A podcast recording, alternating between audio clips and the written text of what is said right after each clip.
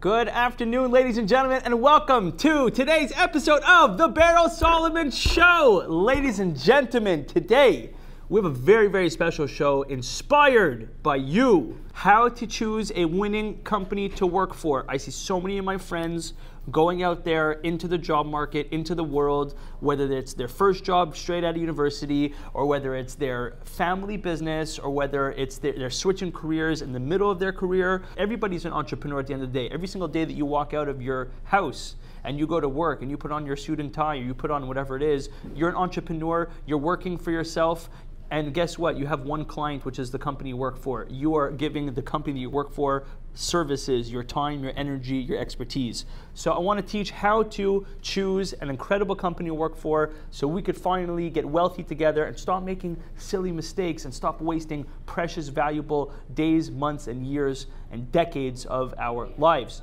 So let's jump right into it, ladies and gentlemen. The first most important thing when you go work for a company is follow the money. What do I mean by this? I see so many venture backed startups today that they found some sucker who had a lot of real estate to throw half a million bucks at their idea, their concept, and that's how they started their company. I want to make a very bold statement. This company, Wealthy Commercials, was started with absolutely zero dollars from any capital funding whatsoever, not from the banks, not from my family, not from my friends, not from my in laws, not some sucker that I convinced. My financing comes from one source and one source only God, of course, but my customers. My customers finances business. I've always had a business principle whenever I was in any business, which was there could be no government subsidies or could not rely on a third party for, form of subsidizing the income or the revenue of the business in order to go into that business. Let me give you an example. My father's business, I remember, we are thinking about going into the electronic recycling business, and the whole scheme of that business was the government subsidizes a few dollars per item that you recycle. So if you give if you recycle one phone, the government will give you a couple dollars. If you recycle a computer, the government will give you let's say five dollars. And the profitability of the company was based on whether or not the government was subsidizing the business or not. That was something that we opted out for right away because at any moment the government can change their decision, they can change their mind, and there goes our financing and there goes our, our profitability. I always want when I go into a business, when I go into a company, that that company should be profitable and there should be a clear path to victory. Number one rule to choosing a good company, make sure they could pay you, all right? Good advice.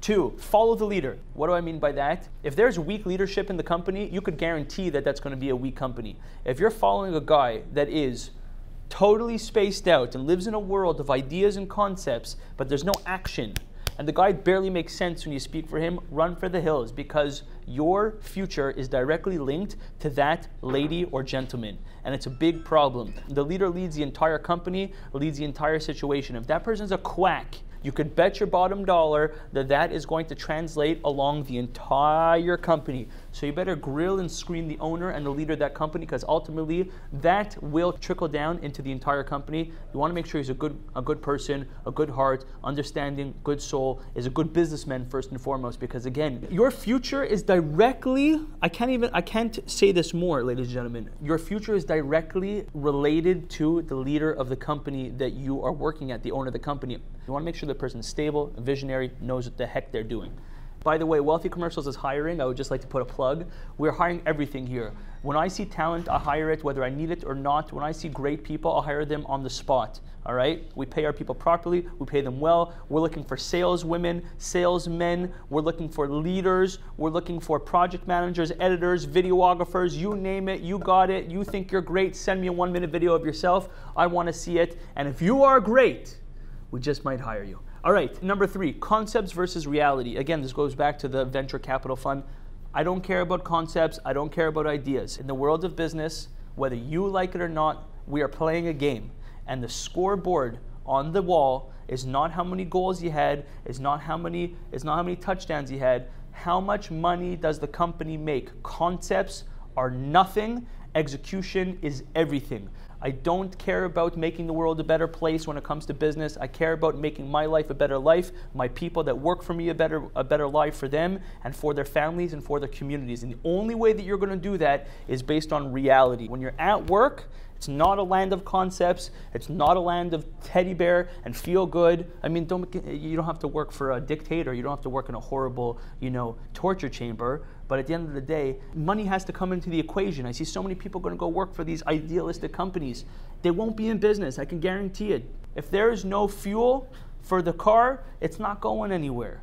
You got to have a clear tie to reality. No more concepts, ladies and gentlemen. Reality is what we want. Work for money, get fulfillment from volunteering. I see so many people out there. Again, it goes back to the altruistic thing. You know, they just want to do, they just want to be free, they want the freedom, they want work is hard, all right? Work is really, really hard. I come into my office every day. A lot of people think that starting their own business, all of a sudden, they're gonna have everything they want and life is gonna be great and they're gonna post on Instagram, they're gonna be stars posing in front of Ferrari. It's really hard. There's so many decisions.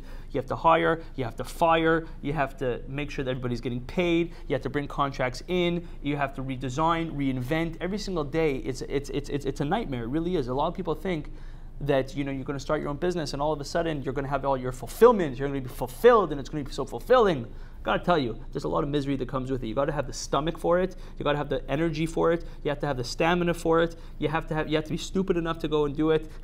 when people say I want to be fulfilled at work, find a great place to work at. You don't have to start your own business to be fulfilled at work. Find a great place to work at. Find a great leader to work for. Find a place where there's plenty of money to go around, and that's never going to be the question. Find a great, great, great, great place and you want fulfillment, go volunteer at your local soup kitchen after work to feel fulfilled. Go run, go mentor your kids' little league baseball team if you need to feel like a leader.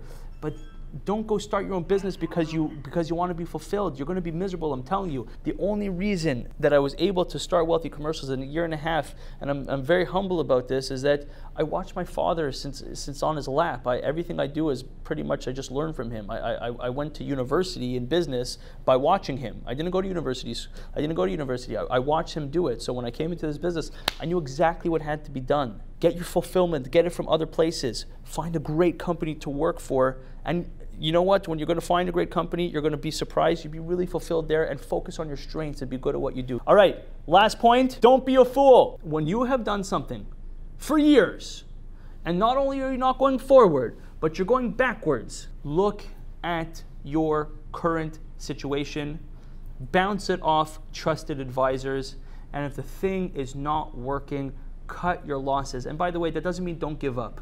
It's very, very different. When I say don't give up, I mean like in wealthy commercials, for example, we have very tough days, but at least there's some sort of track record of success. There's some sort of something to show for ourselves. But there's so many people out there that are just hanging on because they want the, for the principle that I didn't give up. Well, guess what? When you're not feeding your family, when you're not taking care of the people who are around you, when you're not being good to, to when you're not achieving your potential, and really you're just on principle hanging on to something that is a dead horse, you got to know when to cut your losses, people. And when you do cut your losses, please listen to the first five points of this. So when you do find a new company to work with, or to work for, or to invest in, at least you know who to choose so you don't make the same mistakes again. Berel Solomon coming to a social media platform near you. God bless. Have a great day, everybody. Thank you for watching.